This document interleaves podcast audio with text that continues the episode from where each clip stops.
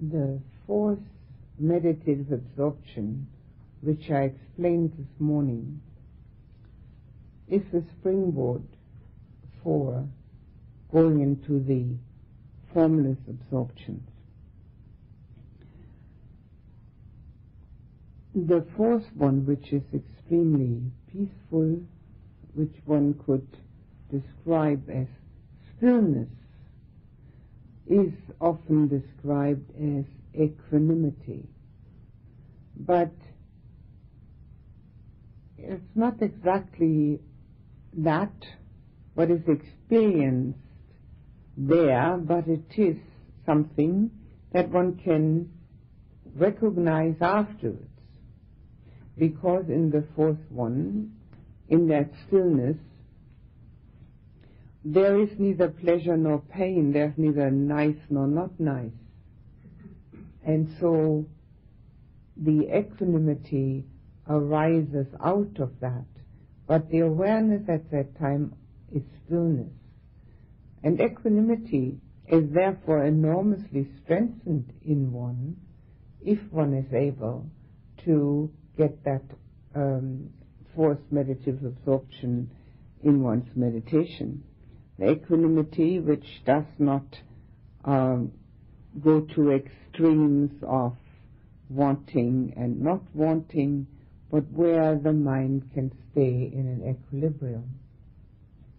While we still have to practice the um, this equanimity in daily life, the helpfulness of the meditation is very marked. It also gives the mind a lot of energy, and because of that, one can use it to go into states of consciousness which are quite different from what we're used to. They're so much different that they no longer have a connection to anything that we experience in the worldly life, no matter how nice. The connection is no longer there. The only connection is we can experience it. That's all. Now the fourth one is the necessary trigger, energy giver, and also the necessity of proper concentration, which comes about through that fourth one, takes one further. In the fourth one, the only thing that's left of all the five factors that we started out with in the first one is one pointedness. Obviously, the first two are long gone initial application and sustained application. And the piti, the, um, the lightful sensation, of course, is long gone. And the joy is no longer there because that already went in the background when we had the um, the third one, which had contentment in it and peacefulness. So the only thing that's left is one pointedness. And that one pointedness is, of course, powerful. Because if one is able to sustain that concentration, it becomes a force. One pointedness is a force.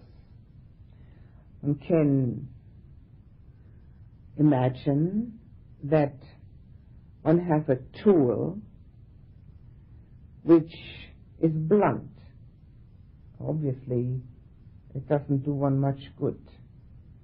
One can fiddle around with it and maybe do a little bit, but when that tool is sharpened to a point, obviously we have a much greater potential.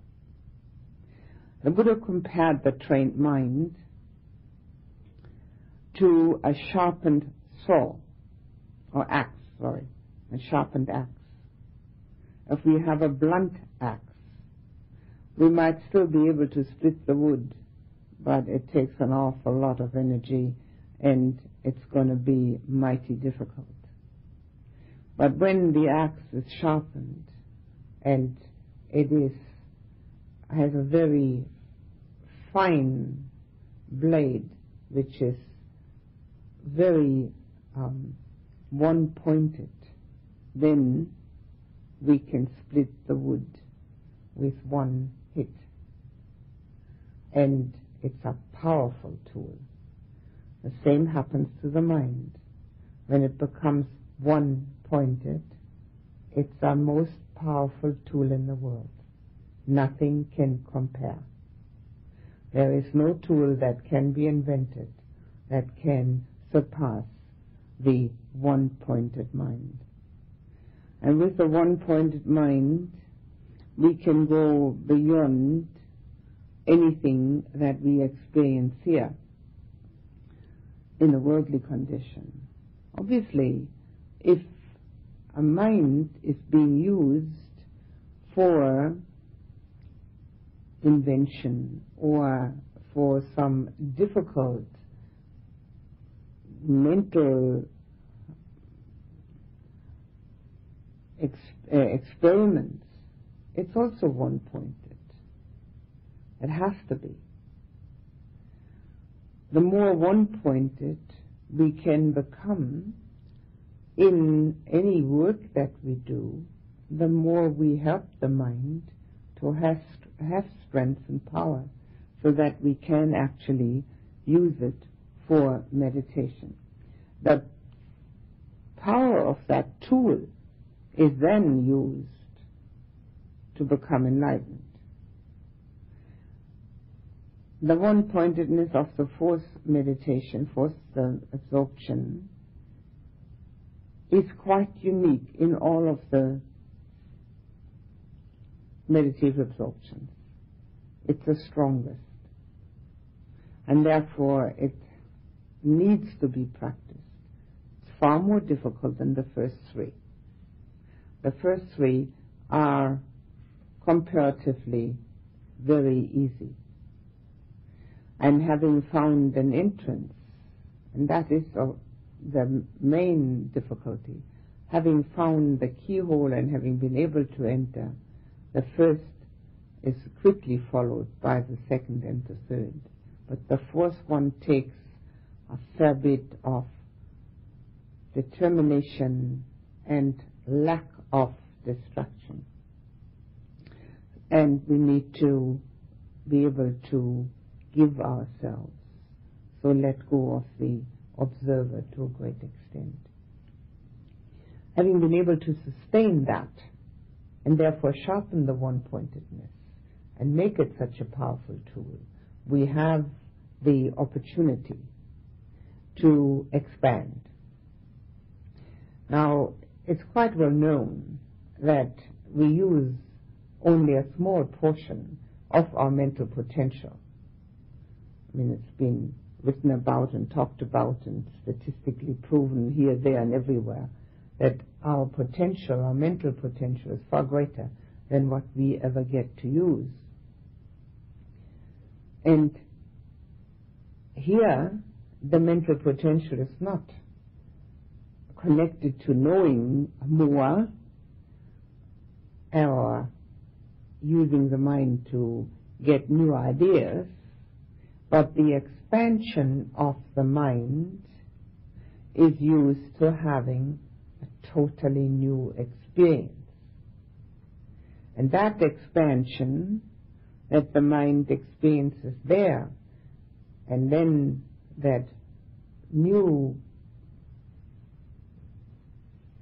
opening that we get shows us a totally different reality.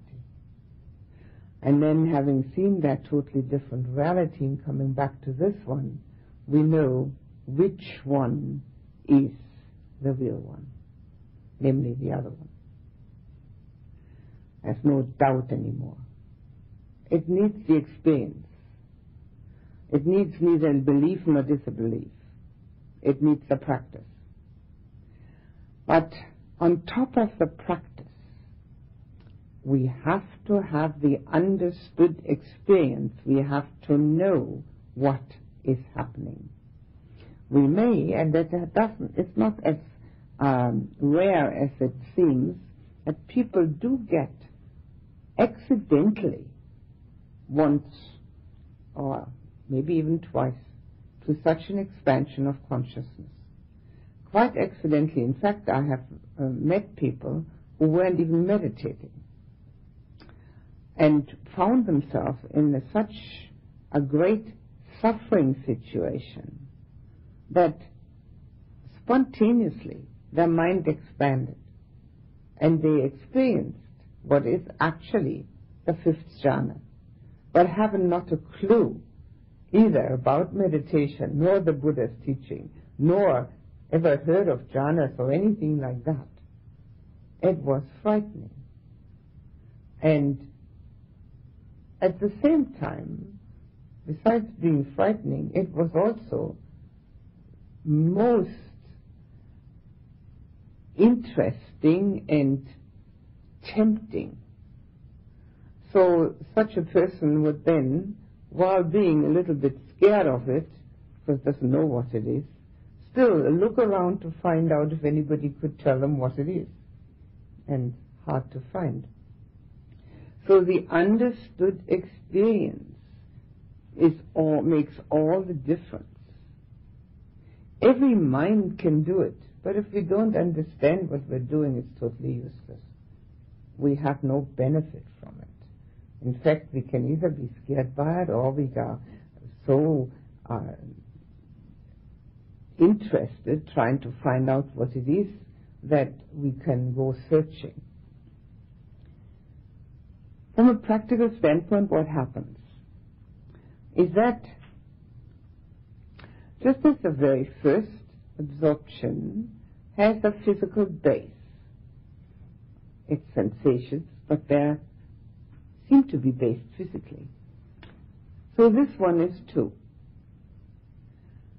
Namely, an expansion apparently of the body takes place, but this is not a feeling of the body being big, but the outline of the body, the outline of the body, seems to, while it is diffused anyway at this time, it seems to go further and further. It's not a feeling that the body is now like a balloon. That would be unpleasant. But the outline of the body seems to merge into everything, into the air around one, and goes further and further. And as that expansion goes further, it is sometimes stopped midway. Mind stops. Should that happen, one goes to the sky. Actually, the Buddha's instruction are one could go to the trees, to the villages, to the towns, to the country, and go further and further, but it's not necessary. Uh, we don't have to do that. Once having been able to have a mind which has power behind it, we can usually go to the sky and further out. This is not a deliberate way of doing it but because of knowing what the experience brings and what it is all about, the mind is in that direction. If we want to meditate, we put our mind in the direction of meditation. We sit, we go to a meditation course, we go to a meditation pillow, and we sit down on the pillow and we put our mind on the meditation subject. We're giving it that direction. If we want to cook, we go to the kitchen and we get all the vegetables and the knives and the pots and the pans.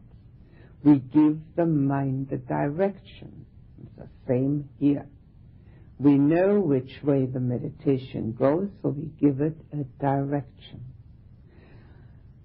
In fact, it is quite um, correct, according to the Buddhist teaching, to recognize the fact that each of the meditation absorptions that we have experienced are still gross. And we can let them go and go to something which is more subtle. It's mentioned in his instructions.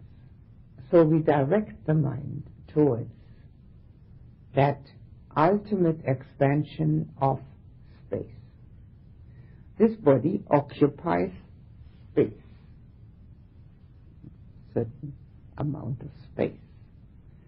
The, this meditation experience of the fifth jhana is called infinite space, infinity. So because we have mind and body, and nobody has yet come up with anything else that they have found,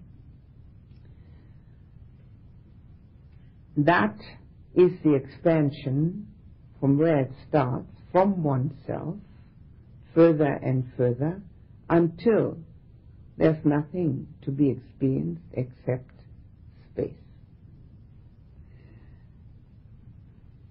It's neither joyful nor is it exhilarating, but it is insightful. The fifth and sixth and seventh jhana are called vipassana jhanas, which means insight jhanas.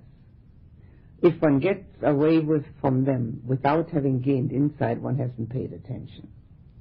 And not to pay attention when one is in the fifth or sixth or seventh jhana is impossible. There's no such thing as doing the one without paying attention. It just isn't possible. It's not impossible not to know exactly where one is when one is in the fourth. But in the fifth and sixth and seventh, such a thing is not possible. So this enormous expansion means that the only experience that there is at that time is an infinity of space, which means there is absolutely no border, no outline, no barrier. There is nothing that can be said to encompass justice. The, in, the insight which arises from that is often worded in a very peculiar way, not only in Buddhist tradition, but in all traditions, any tradition, Hindu tradition, Christian tradition, any tradition. The insight which arises from that is very often worded, now not everybody says that, but some people say, well, I'm all that, or all that is me. And when that was being said by Christian mystics in the Middle Ages, they often found themselves near or at the stake. But it's exactly that experience. And it is the mystical experience of every single tradition, whether that tradition has a name or not. It doesn't matter. The names are all given by men. We've given those names. So they do not describe anything. They're labels. Just like each one of us has a name. But in a reality, what are we? Human. But we have a name to make things a little easier so that we can call upon each other. And that's all that these traditions have names for, for identification purposes. That's all. They do not contain anything different from each other. All they contain are different languages, different terminologies. So it is an experience of where one, where people sometimes say, quite often say, I'm all that, all that is me in the Hindu tradition, Tattvamasi. And here, what we inquire into is after having come out of it, where was I? Obviously, nowhere. And yet, the experience is totally real. There's no way of denying it. It's far more real than any other possibility of experience because it has an enormous impact on the mind, especially when it's done the first time. After it's been done for a long time as practice, it doesn't, there's no question anymore what's real and what isn't real. That is. But because it is, can only have the infinity of space in it, if there isn't that distinction of the person sitting in it, obviously that distinctive person has disappeared at that time. And because that is so, and experienced by everyone in exactly that way, we come closer to understanding the goal of the Buddha's teaching, which has also been expressed by mystics of all traditions, except that we have here a precise explanation of how to get there. We have a recipe. It's easier to cook when you have a recipe until you become an expert. then you don't need recipes.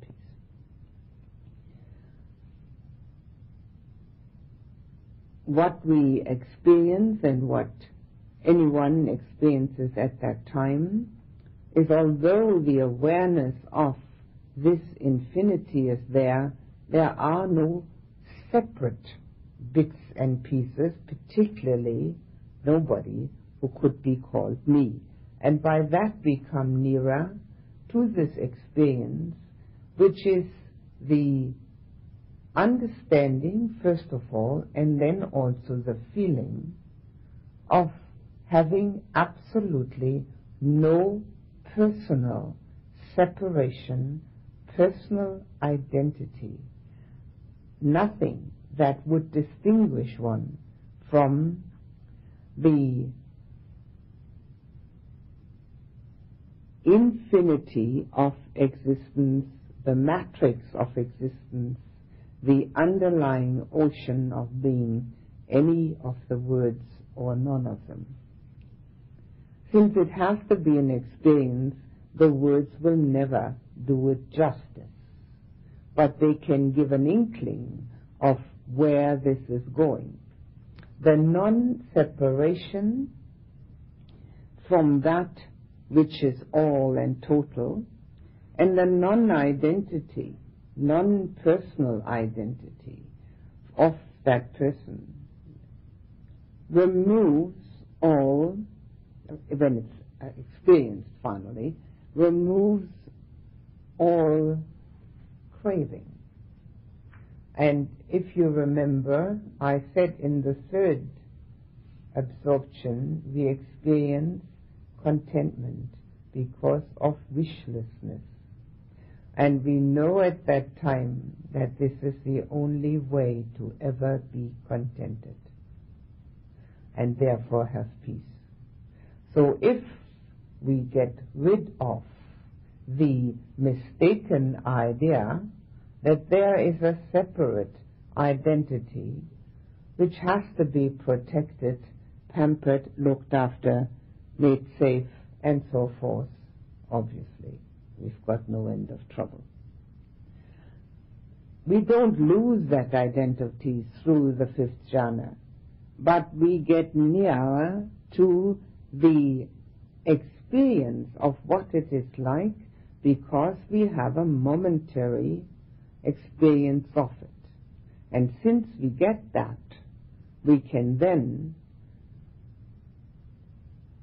much more easily and without any doubt direct our mind toward that. where we direct the mind, that's where we will go. If we direct the mind towards meditation, obviously that's what we're going to do. If we direct the mind towards concentration, eventually we'll go there. If we, of course, have troubles on the way, like I want something, well, we're stopping it. If we direct the mind towards liberation, the freedom from the monster of self, that's where we'll go. We go wherever we direct ourselves to. It's very interesting that people make lots of plans, particularly when they're supposed to be meditating. And these plans are what they're going to do then. And some of them are quite good plans. And that's what's going to happen. It is part of the meditative process and the liberation from dukkha that we have actually a building plan, so to say, of what is important for us. It's essential to do that many times in one's life because that changes. There's no harm in changing one's mind. It's perfectly all right. But one should know where one is directing oneself to. And some people think that meditation might be a useful thing to have some hours of forgetfulness about their own problems. But in the Buddhist dispensation, meditation is only one tool towards total liberation. And if that interests you, which I don't know, if you ever want to read any of the Christian mystics, such as Meister Eckhart, who is particularly interesting and particularly difficult to read, he will find that his direction was exactly the same. To get rid of this self idea. In fact, all his sermons are filled with that incentive and with that direction usually totally misunderstood.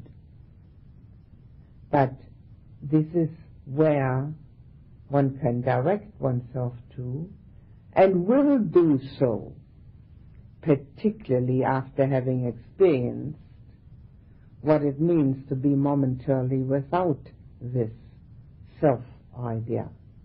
Having experienced it momentarily through the jhanas makes the path quite clear.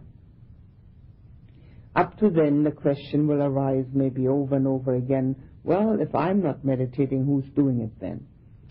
So, but in the fifth jhana, who's meditating in infinite space? Hmm, it's a good question, isn't it? But one needs to experience it. This infinite space is materiality, corporality. Space is corporality. So it has that connection to the very first meditative absorption. And the next one, the sixth one, is mentality. And it arises simultaneously with infinite space, just like the joy arises simultaneously with the pleasant sensation. But you can see already what a vast difference there is between the fine material absorptions, which are still sort of, even if one hasn't done them, one can imagine. But this defies imagination. This has to be done. So this next one is mentality, and it's called infinite consciousness. And actually, the Buddha says one and a half sentences about each of those. Because there isn't really the necessary vocabulary to explain what one does and what one experiences. There is only a vocabulary which is either similes or, or fant- fantasy which tries to explain after it has happened. Since the Buddha, in this case, neither used similes nor did he approve of fantasy, his explanation is a sentence and a half in each case. One could also think that it's so short that because people knew anyway what to do. But we don't know that. So from the explanations that we get, again, we don't have any real idea what is happening until we've done it. The connection between fifth and sixth is quite clear because only infinite consciousness can experience infinite space. You can't experience infinite space right now. It's impossible. The consciousness is very limited right now. It's limited to trying to understand what I'm talking about. And that is, of course, not infinite, that's just words. So the infinite consciousness is a necessary ingredient of infinite space. So all that happens at that time is that one moves one's attention from the enormousness of the space experience to that which is experiencing that enormousness of space, namely the infinity of consciousness, which moves from the corporality to the mentality. Just like from the first to second jhana, we move from the pleasant sensation to the joy which arose at the same time, from the sensation to an emotion. They're both there. Here the same is, is true, they're both there, but we take our attention off one and go to the other. It hardly ever provides any difficulty. Having got that far, it doesn't really present a difficulty. It now becomes even clearer that there isn't anybody there. Because even though most people are at least intellectually willing to say that they're not the body, that still leaves them with I am my mind, or I am my consciousness, or my awareness, whichever way they'd like to say it. Here, this is an impossibility. Nobody has the personal possession of infinite consciousness. And yet, one is all that, and all that is me. And that sounds always like heresy. And uh, it's nothing but the typical mystical experience. I am that.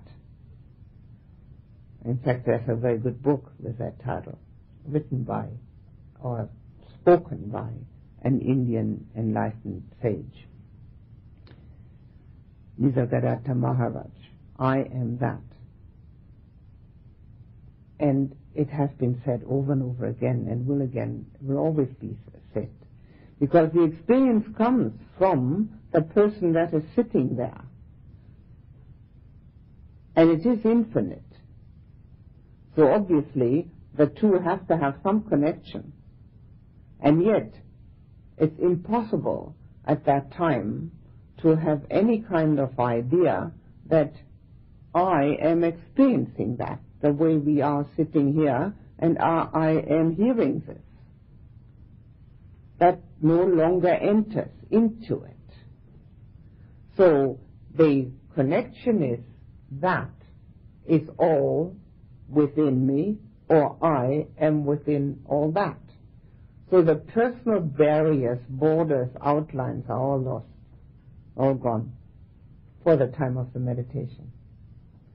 And since such an experience must leave some impression on one, the pathway is really assured. There are exceptions, but they're few and far between that somebody should stop and should not get on with it. And even if they do stop, they start, they start again. Because such an experience cannot be had without having an impact on the mind. That's, not, that's impossible. It changes one's perception. It changes one's perspective. This is now seen, particularly the body, is seen as an involuntary prison that we have to return to over and over again, because we can't stay in meditation all the time. And that's really not desirable. Never desirable to be in prison, is it? The Buddha said, not that the body has cancer, but that the body is a cancer. It's always got troubles of some sort. And it limits one's abilities. Because in that infinite space and in that infinite consciousness, there are absolutely no blockages or any kind of barriers to being everything. And of course it's wishless. There's nothing to wish for. It's all there anyway. But there's even nobody there to wish anything. That person has disappeared for the time being. Mind you, that person reappears immediately when the meditation is over. But with a slightly altered perception. You can't experience infinite space and infinite consciousness without, having some sort of different mind state. And all this personal idea of how I want my life and what I want to do with it and how this is supposed to be and how other people are supposed to be, it's all seen as just living in a dream. Buddha said, we're all living in a dream. That's why he is called the awakened one. He woke up from it. We all have that same opportunity. We can all wake up. And when we do, the world around us will remain exactly the same. Nothing changes. This room will look the same as long as this house ex exists. But it no longer has any significance. It's just a room. Everybody will look exactly the same, uh, getting older, decaying, and dying, including oneself. But it doesn't have any significance. There's nothing to it. It just is. And if one has the experience, and it all hinges only on concentration, and concentration hinges only on giving oneself to it. So if one has that experience, all that exists, exists within that infinity of space and infinity of consciousness. We have from that the experience proof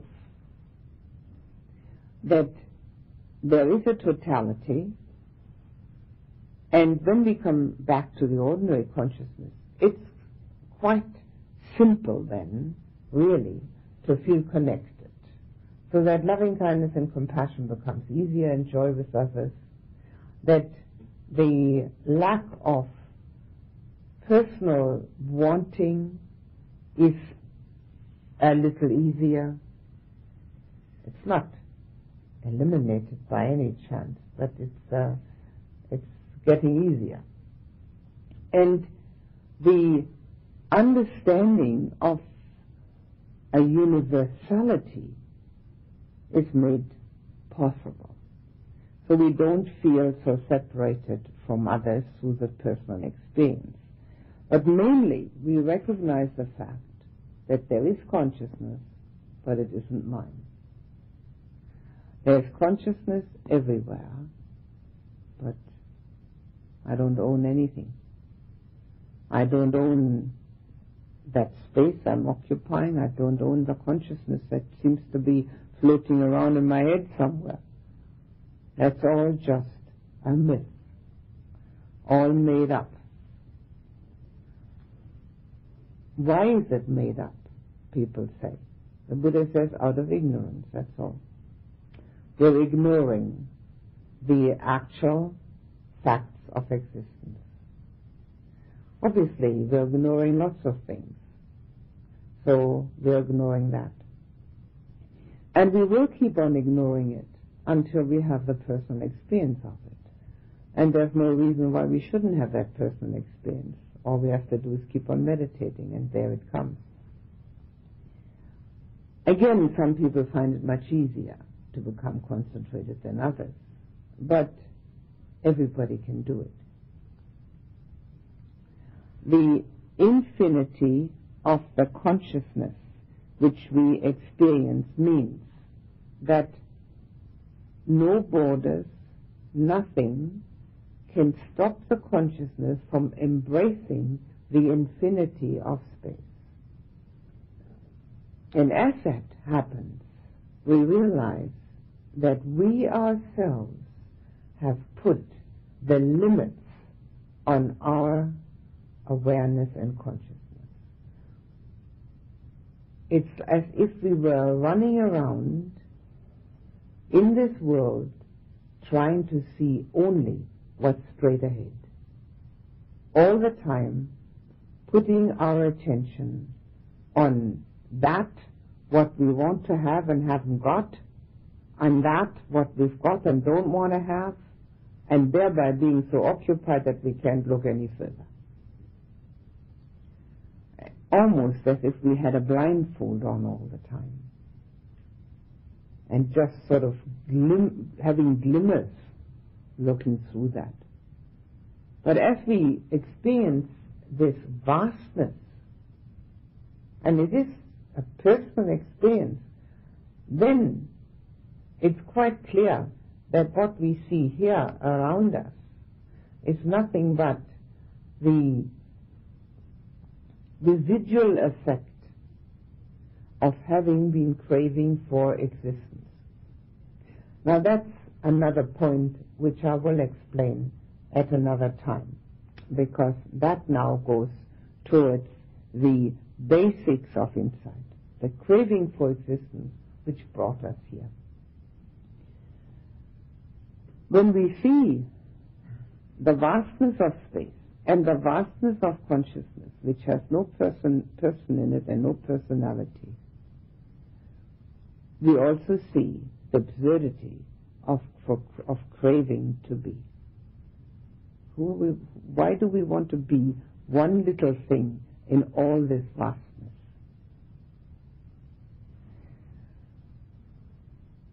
I have uh, sometimes compared that to an ocean on which a lot of bubbles arise, water bubbles coming up on this ocean and some are small and some are large, and some are pretty and some are sort of, sort of uh, um, opaque. And then one yells to another, look at me, how big I am. And bingo, it already goes back into the ocean. And the next one yells and says, I'm much nicer than you, and bingo, it's finished. and this goes on all the time, up and down, up and down, all these bubbles, that's us. And then one of these bubbles all, all of a sudden becomes smart and says, what am I doing this for? I am the ocean. And stays within the ocean and doesn't have any more problems. But it had to become pretty smart for that. Because it keeps on jumping up and down as its most natural uh, and uh, ingrained activity. But having seen the vastness of the ocean, there's no need to be a separate bubble. So with that, with those jhanas, which are, of course, the way of samatha uh, and calm and tranquility, an enormously different worldview arises, which is the insight part of it. And after having experienced those two, the next step, it's called the base of nothingness, which is, when it hasn't been experienced, usually misunderstood quite uh, quite badly because nothingness sounds as if there's nothing to experience, but that's not true. And from that misunderstanding, one sometimes gets reports like, "Well, um, in the you have got and nothing to keep." Now, because these meditative absorptions give the mind enormous strength and power through the one-pointedness, a great deal of calm. The mind does not fear those experiences. If this is done, and it sometimes can be experienced something like that, without the meditative absorptions, through what is called dry insight, or pure insight. One has to go through quite a bit of fear because it's totally opposed to what we have always been looking for. We've been looking for one star to hang on to and say, this one's mine, this one's going to keep me, this one's going to be for me forever. And there isn't such a thing. In fact, it's the exact opposite of that. But with a mind which is powerful and strong and quite calm, so calm that it doesn't have any disturbance, but that's the only way to experience this. It's imperturbable. This experience is a great relief. There's nothing to go after. There's nothing to get and nothing to become. We all are already what we're trying to become. We are already nothing. And we're all trying to become something. But it's totally useless because we're going to remain nothing. We're very nice and pleasant nothings. So we should enjoy it. Because when one comes to that final decision and understanding and feeling, what could possibly bother one? What is there left in the world that could bother one? If one is nothing anyway, and everybody else is nothing too, what is there left in the world that could give any kind of trouble? One can from then on really enjoy. Those jhanas, those absorptions, give one that direction and that understanding. They don't do the total thing yet. That still has to be done. That's, these are insight steps that still, still have to be done. But they certainly take the sting out of all that, and they certainly give us a cushion on which we can float so that we have um, an ability to get nearer to the real thing. The last one, the eighth one, is one which really defies description.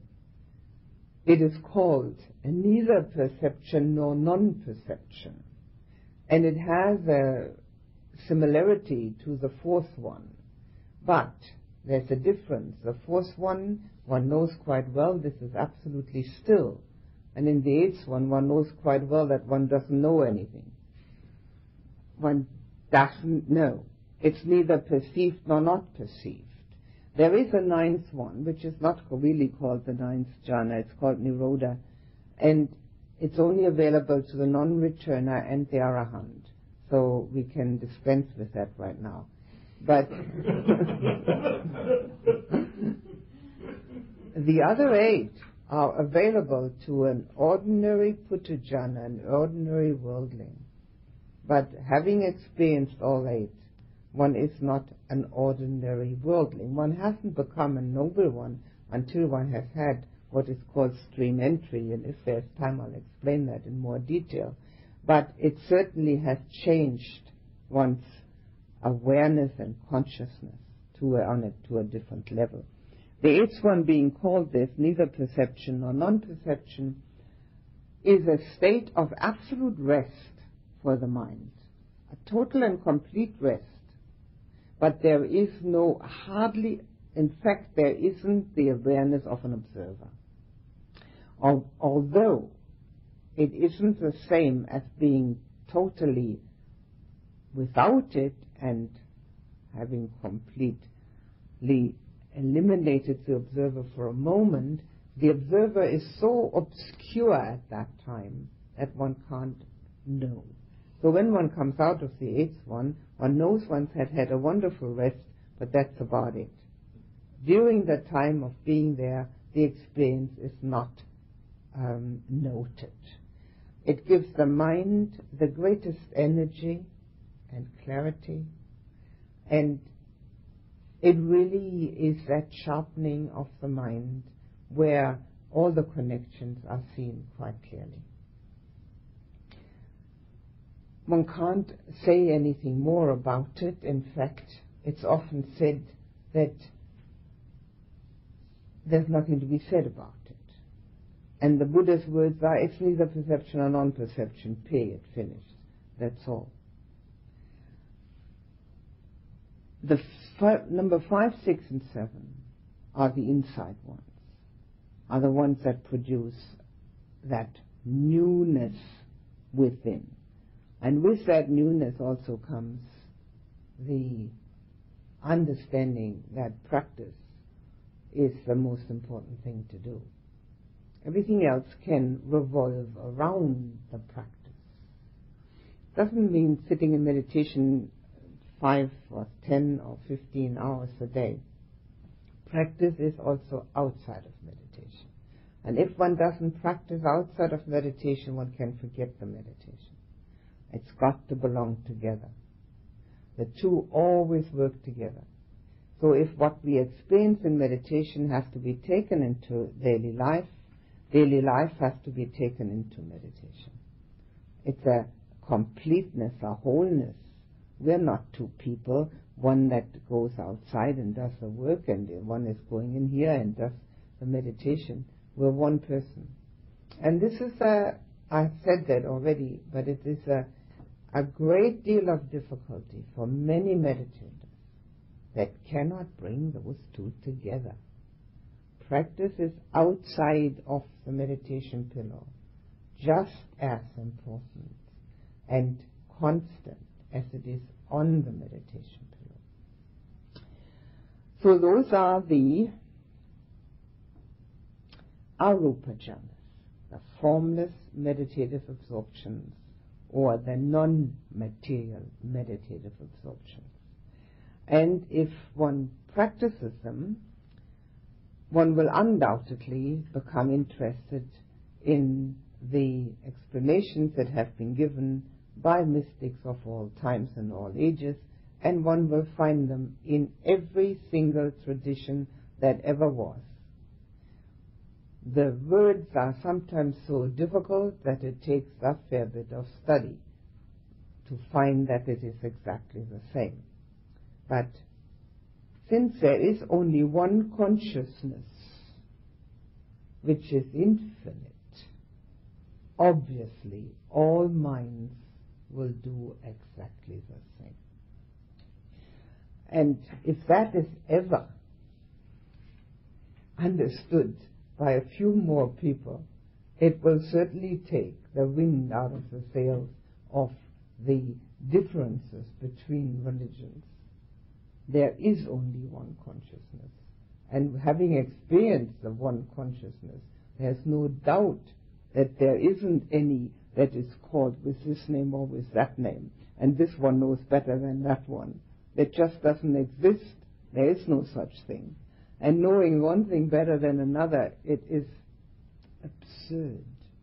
Totally and utterly absurd.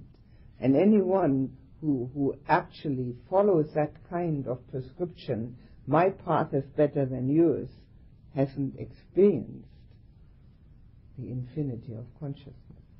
That's all. Having experienced it, such a statement could never be made anymore. Having one consciousness in existence, of which we are part, of course, and sometimes take part, take that part which doesn't, is not exactly to our great benefit. We know then from that experience that everybody's mind and everybody's body is exactly like ours. Everything else is an optical illusion. And we are suffering from optical illusions. We are constantly believing in what we're actually seeing with these eyes. But have you ever noticed that we can't look around corners, that we cannot see beyond the horizon, that we can't even see ultraviolet light, which bees can see? So, what's so great about these eyes? There is an inner eye, an inner vision, which is much greater. And with that inner eye and inner vision comes, of course, the inner experience. So this infinite, infinite consciousness that we experience and the infinite space makes it possible to realize that all minds, all meditating minds go exactly the same pathway. No matter what we call those steps. These are words, but that's the path that everybody goes. And if we really want to have the experience of an expansion of that what we now think the world is, then we need to continue meditating. That's enough on the subject for tonight. You can ask questions if you like.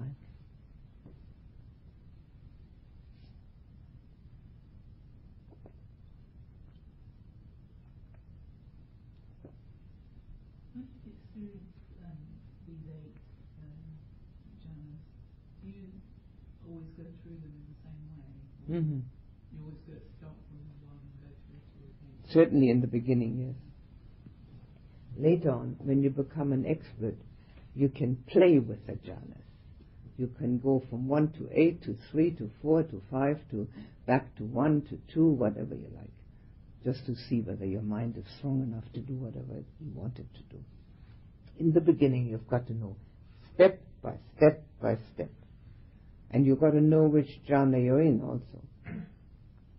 You have to be able to note, you have to be able to enter, able to remain, able to get out, and able to review. These are the five things that you have to know about the jhanas. But first you have to get in, and then we'll worry about the rest later.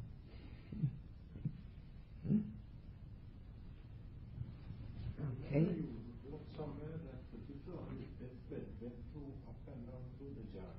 Mm-hmm. Well, it's a nice way to die. it is said that he went up to the eighth jhana and back down to the fourth, and he died between the fourth and the fifth. That's what Mahamoggallana said. And Mahamoggallana was his left-hand disciple, who was the most psychic of all disciples. So he said that that's what was happening. Because the other monks were asking whether he was dead already, and he said no, he was in the jhana. And then he said he died between the fourth and the fifth. He left the, the materiality, uh, the, the fine materiality of the fourth, first four jhanas behind, and then as he was going towards the immateriality of those, apparently he died. I mean, that's what it says. But if one can do the jhanas, it's the best way to die. And it's often been done by meditation masters. Anything else? Not now, that would take too long. But I, I will have um, uh, there is a chance. I will have a chance at another time. I will talk about it. At least I think I will. It's a, it takes a fair bit of explanation. Anything else?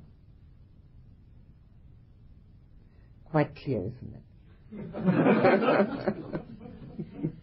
it's an intriguing point that uh, I was thinking about is that if in jhanas you've, you've got such energy and power and clarity of mind, um, how come the terminology has been incorporated into all religions and yet it would appear that the, these religions haven't got the, the power and the clarity uh, you would expect because they say everything else is wrong and, and, and be very dogmatic in their views. Ah, but you're making a mistake, a, a, a thought mistake. It's not incorporated into religions.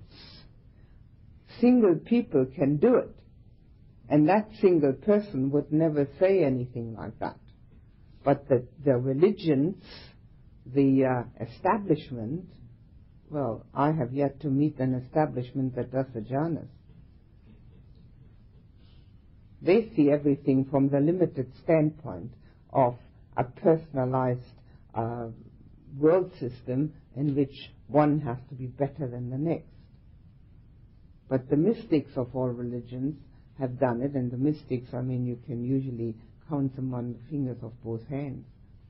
But the mystics have made the traditions. Uh-uh. No. What has the, the ones who have made the religions are the founders of the religion. The founders of the religion are the ones that have established the guidelines. And the mystics in the religions are the ones that have practiced it correctly. But, for instance, the establishment that are usually not consider, consisting of mystics, on the contrary. They don't have time for that sort of thing. so you will find that and if you if you actually do read, um, like Teresa de Avila, Meister Eckhart, uh, Jose de Osuna, John of the Cross, um, Hildegard von Bingen. Uh, I don't know that. I don't know. There's another English one, but I can't think of his name. I haven't read it. Hmm? Sorry. The Cloud of Unknowing. Yes, but that doesn't have a name to it. No. There's no name to that one. yes. Um, but there was a, an English mystic, but I, am sorry the name escapes me because I haven't read him. Um, I know. Who? Julian. Yeah, could well be that one, yes. So, you see, I mean, you can't even get enough uh, for all fingers of the hand together. But they have certainly those people. There may have been others. Uh, there may ha- they all have left documents behind, I mean books behind, so that you can read it. But the language, for most of them, in fact, of all of them, is very difficult because the way they explain these experiences are either colored by the by their by the religion that they were adhering to, and so trying to be within the fold, which makes it very difficult for them. That's one thing. And the other thing is because it is we don't have the language for those experiences, they had to make up a language. And as they make up a language, then we, who are of course hundreds of years removed from them, find it very difficult to get into that thought process. Now, the, um, Teresa the language is um, fantasy.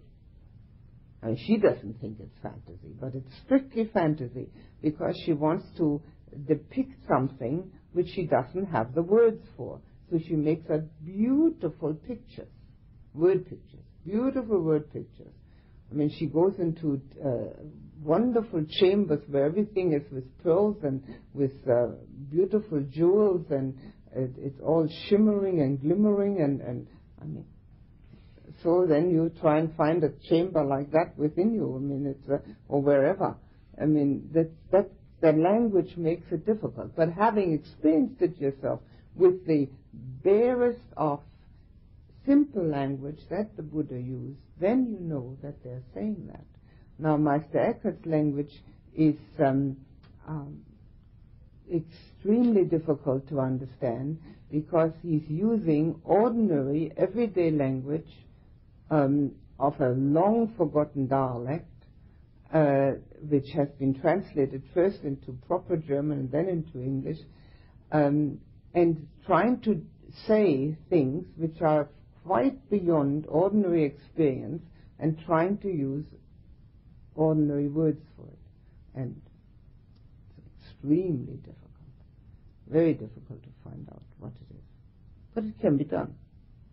What, what about Sufi Yes, they have. They also have that kind of language of using the uh, the love language.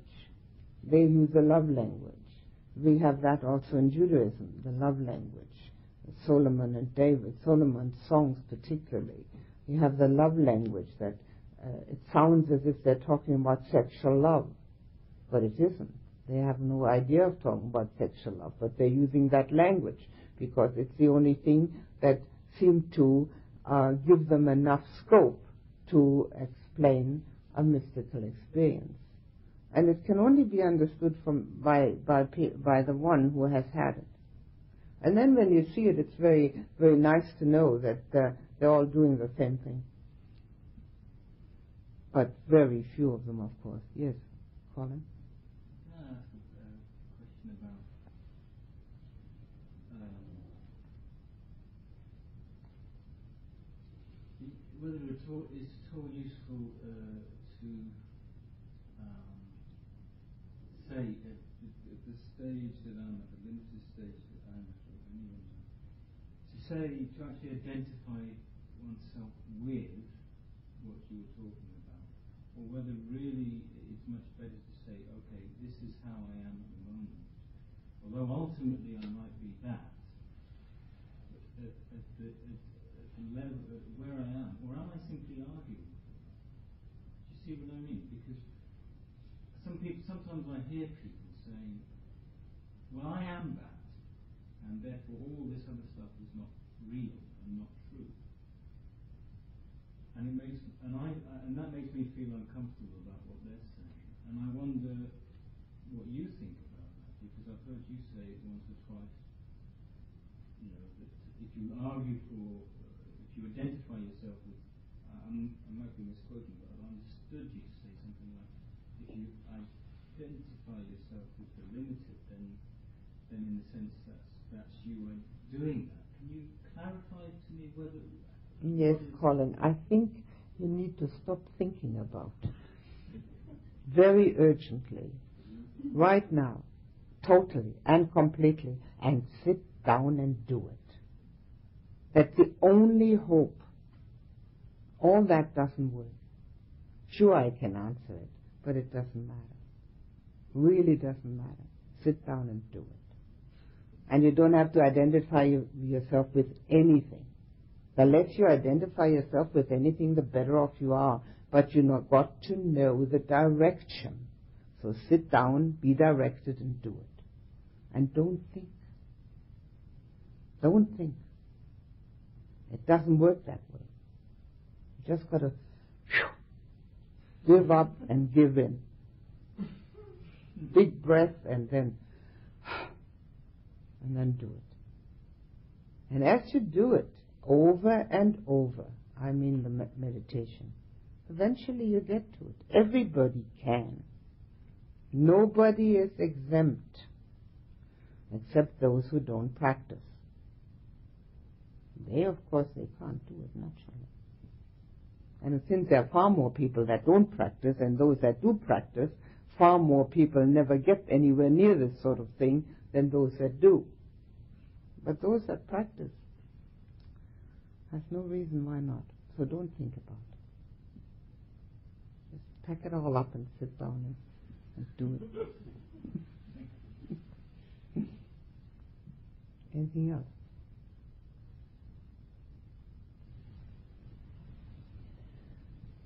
Please put the attention on the breath for just a moment.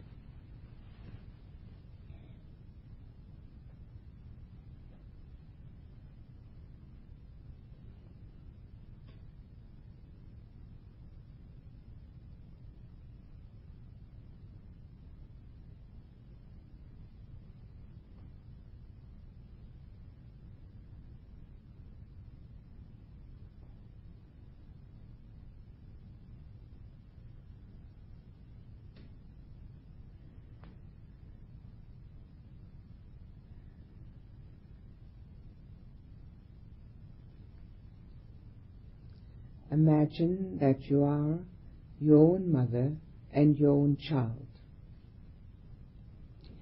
The child that would like to follow its instincts and impulses, and the mother full of love,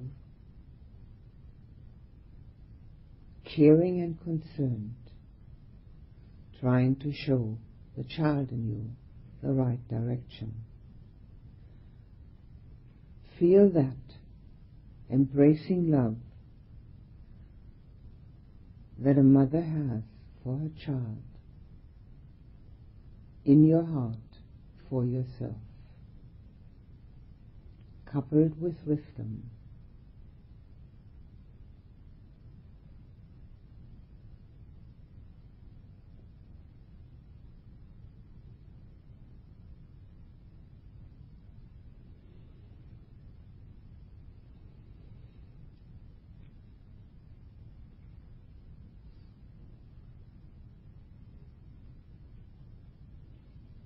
Now think of yourself as the mother of the person sitting nearest you and fill that person with the embracing love and care and concern that a mother has for her child.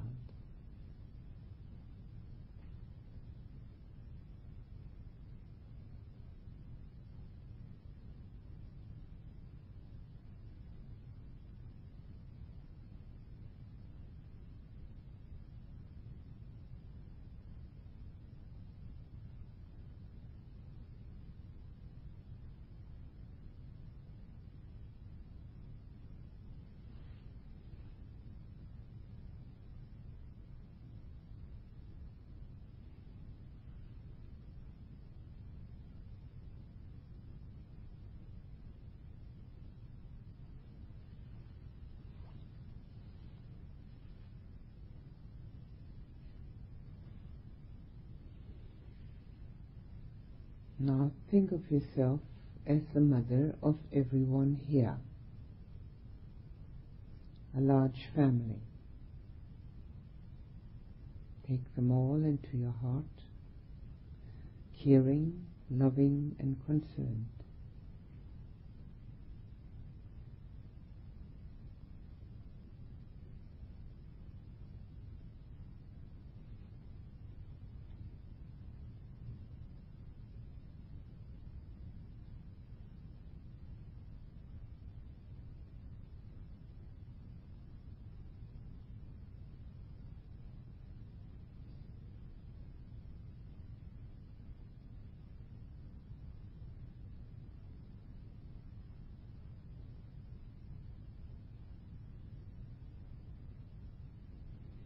Now think of your parents and reverse the roles. You are the mother, they are the children. Love them, care for them, embrace them, help them, just as a mother does for her children.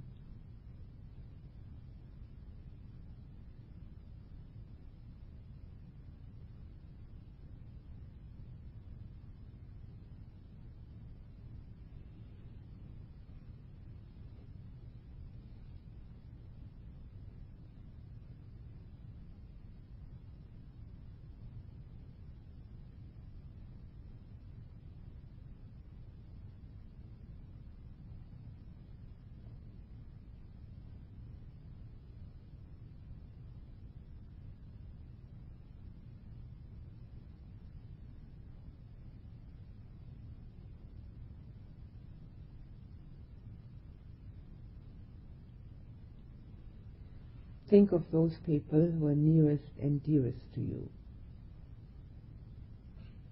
And let them all be your children. You're the mother.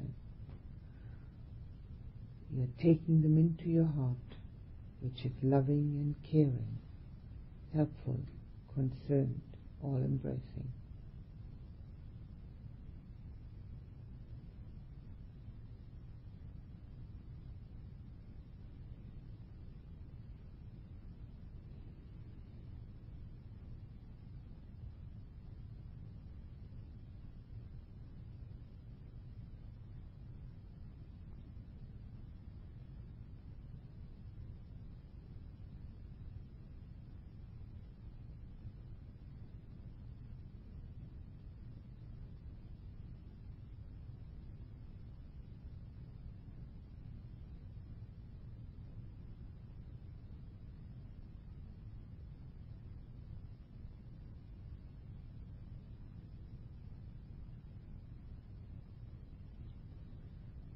Think of all your good friends. And be their mother. Make it one large family. Extend the love that a mother has for her children to all your friends.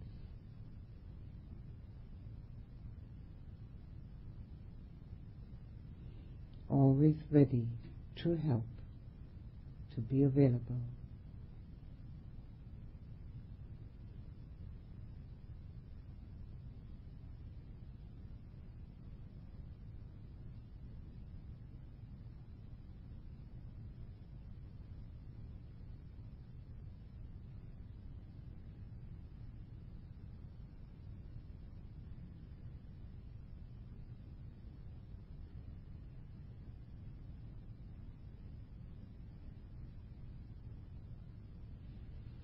Think of your neighbors at home, the colleagues at work, the people you meet, acquaintances. Make them all your family. You're the mother. Embrace them. Take them into your heart. Nourish them. Care about their well-being. Have the heart connection.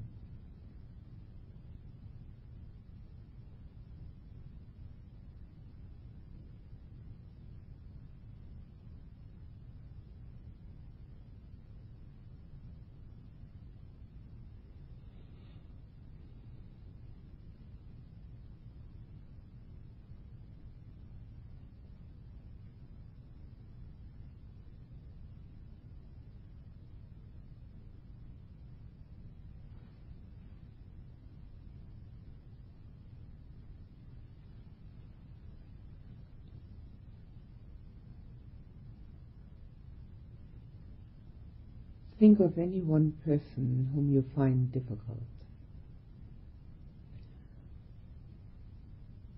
Make him or her your child also. Children are often difficult, but the mother loves them just the same. Extend that same motherly love to that person as you do to everyone else. Caring, concerned, embracing and loving.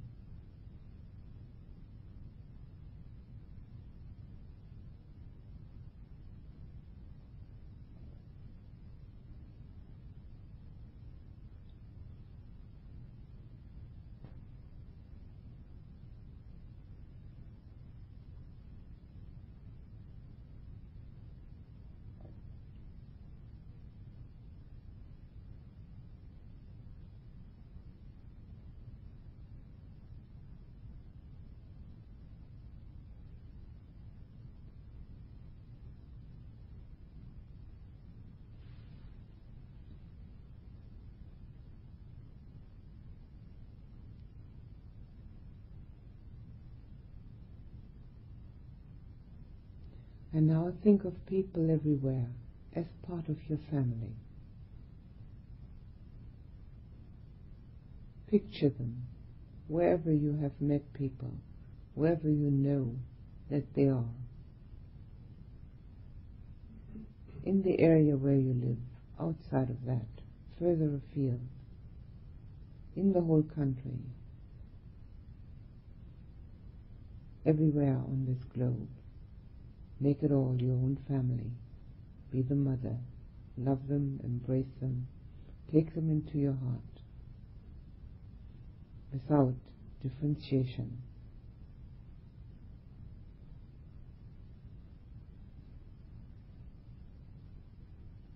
Let the warmth from your heart spill over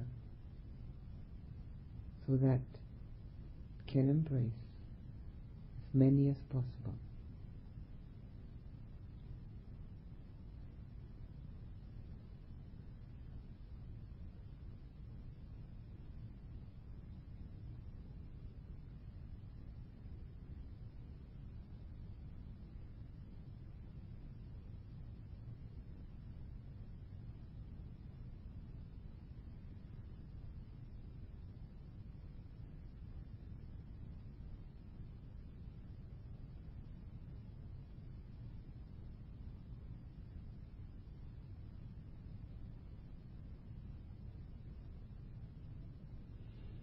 Now put your attention back on yourself.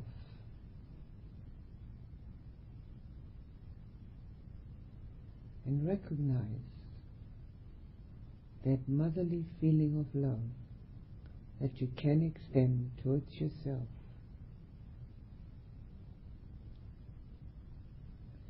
To be a feeling of great strength and power.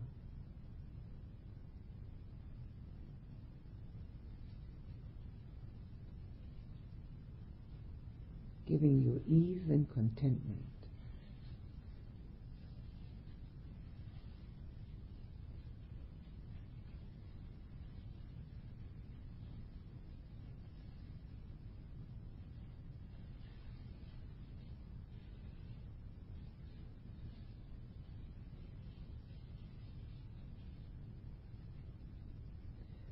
Giving you a feeling of being well cared for.